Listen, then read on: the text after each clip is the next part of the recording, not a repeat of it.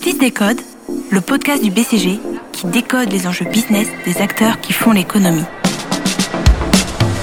La raison d'être de l'entreprise, ça devient un critère clé. La révolution digitale, c'est avant tout un sujet où la différence va se faire à travers l'humain. Observatoire sur l'impact du, du Covid. Plus d'un an après le début de la pandémie de Covid-19, l'Afrique n'a pas subi le cataclysme sanitaire annoncé. Les chiffres des contaminations et de mortalité liés au virus sont très inférieurs à ceux d'autres continents, comme l'Europe ou l'Amérique du Nord. Pour autant, le continent a fortement souffert, que ce soit sur le plan économique ou social. En 2020, et pour la première fois depuis 25 ans, l'Afrique a connu une récession. En 2021, elle devrait retrouver le chemin de la croissance. Dès lors, quelles sont les opportunités portées par la relance? Patrick Dupoux, directeur associé senior au BCG et responsable de BCG Afrique, nous répond en Plis des codes. Le continent africain apparaît affecté par la crise. Certains pays en sortiront-ils gagnants? Alors tout d'abord, pour rappel, l'Afrique, c'est 54 pays et donc quelque part 54 vitesses. Bon, néanmoins, ce à quoi on assiste depuis quelques années, depuis l'année 2015 environ, c'est vraiment deux groupes de pays qui ont des trajectoires assez différentes. Il y a un premier groupe de pays qui euh, ont développé une économie diversifiée autour des services, de l'industrialisation et qui en général sont des pays qui euh, n'ont pas beaucoup de matières premières. Quelques exemples, le Kenya, l'Éthiopie, le Rwanda, la Côte d'Ivoire, le Sénégal. Ces pays, en fait, ont connu une trajectoire de croissance très intéressante depuis quelques années, autour de 6-7% par an. Ils seront impactés par le Covid, mais finalement, ils sont encore probablement sur de la croissance en 2020 ce qui est euh, assez remarquable et assez rare dans le monde. Et il y a un deuxième groupe de pays qui sont les pays qui ont basé l'essentiel de leur économie sur les matières premières, le pétrole, le gaz, euh, les produits miniers. On peut citer le Nigeria, l'Angola, l'Afrique du Sud, l'Algérie. Et ces pays, depuis quelques années, ont beaucoup de difficultés économiques, sont souvent sur des croissances nulles, voire des récessions, hein, comme c'est le cas de l'Angola depuis quatre ans. Et ces pays vont aussi beaucoup souffrir de la crise Covid, avec euh, des croissances négatives pour 2020 qui sont entre 3 et 8 selon les pays. Et donc le Covid n'a fait que accélérer cette Afrique à deux vitesses, les économies diversifiées qui ont plutôt une bonne gouvernance et des économies pétrole et matières premières qui ont des problèmes de gouvernance et qui ont beaucoup de difficultés. Ensuite, le Covid a aussi créé un troisième groupe de pays, qui est le Maroc, un degré moins de la Tunisie, des pays très proches de l'Europe, avec une économie euh, assez liée au tourisme, mais aussi à des industries comme l'industrie automobile qui ont été très touchées et qui, en fait, vont connaître les mêmes trajectoires que l'Europe en 2020, croissance très négative, mais une reprise espérée en 2021 et en 2022.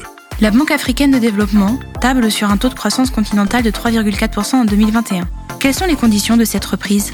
3,4%, c'est pas vraiment une reprise. 3,4%, c'est le taux de croissance qu'avait l'Afrique avant la pandémie. C'était même plutôt 4. Donc c'est une reprise molle. Il n'y a pas de rattrapage. Et pourquoi il n'y a pas de rattrapage? Parce que la pandémie n'est pas terminée. Elle n'est pas terminée partout dans le monde et encore moins en Afrique, puisque les pays africains n'auront accès à la vaccination que dans la deuxième moitié de l'année 2021 au mieux. Et donc, la reprise qu'on espérait plus forte est largement ralentie par cette situation qui fait qu'à la fois, il y aura moins de débouchés à l'exportation, mais il y aura encore des restrictions avec la troisième vague qui arrive dans un certain nombre de pays et qui fait que bah, les secteurs économiques, je parle même pas du tourisme, même d'autres secteurs économiques, ont des reprises plus faibles que prévues. Sachant que les pays africains vont aussi avoir deux problèmes à régler en 2021. Le problème de la dette, même s'ils sont moins endettés que les pays européens en pourcentage du PIB, ça va augmenter évidemment et peser sur le budget. Et puis le problème de millions d'Africains qui vont revenir sous le seuil de pauvreté à cause de la crise Covid et il va falloir euh, passer ces deux années très difficiles socialement pour pouvoir avoir une reprise forte en 2022. Donc reprise faible en 2021 et probablement plus forte en 2022. Ce contexte est-il une opportunité pour placer le sujet climat au cœur des stratégies de reprise?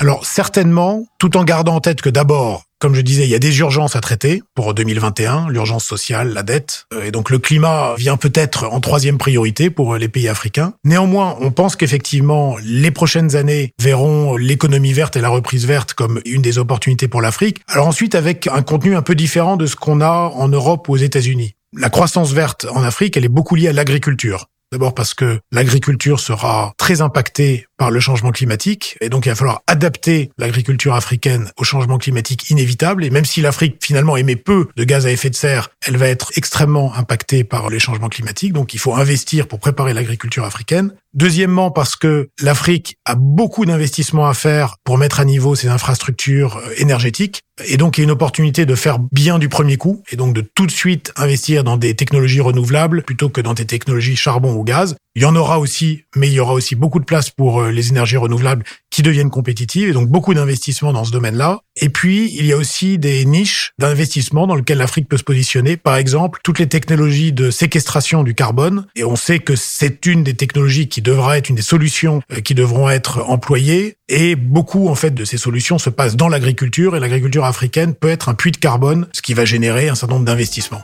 Comment la crise actuelle va-t-elle impacter les relations entre l'Afrique et ses principaux partenaires, que ce soit les investisseurs chinois, européens ou africains?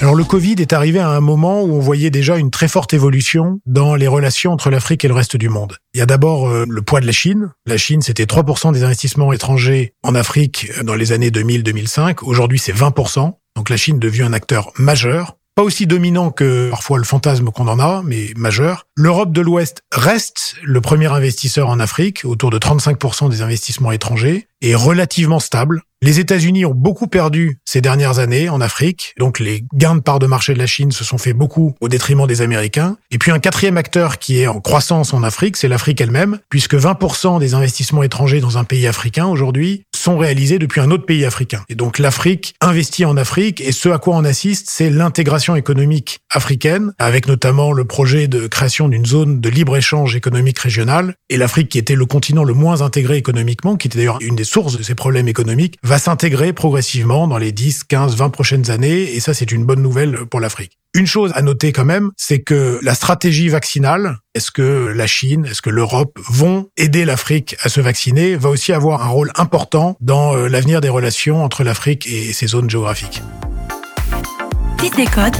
Le podcast du BCG qui décode les enjeux business des acteurs qui font l'économie.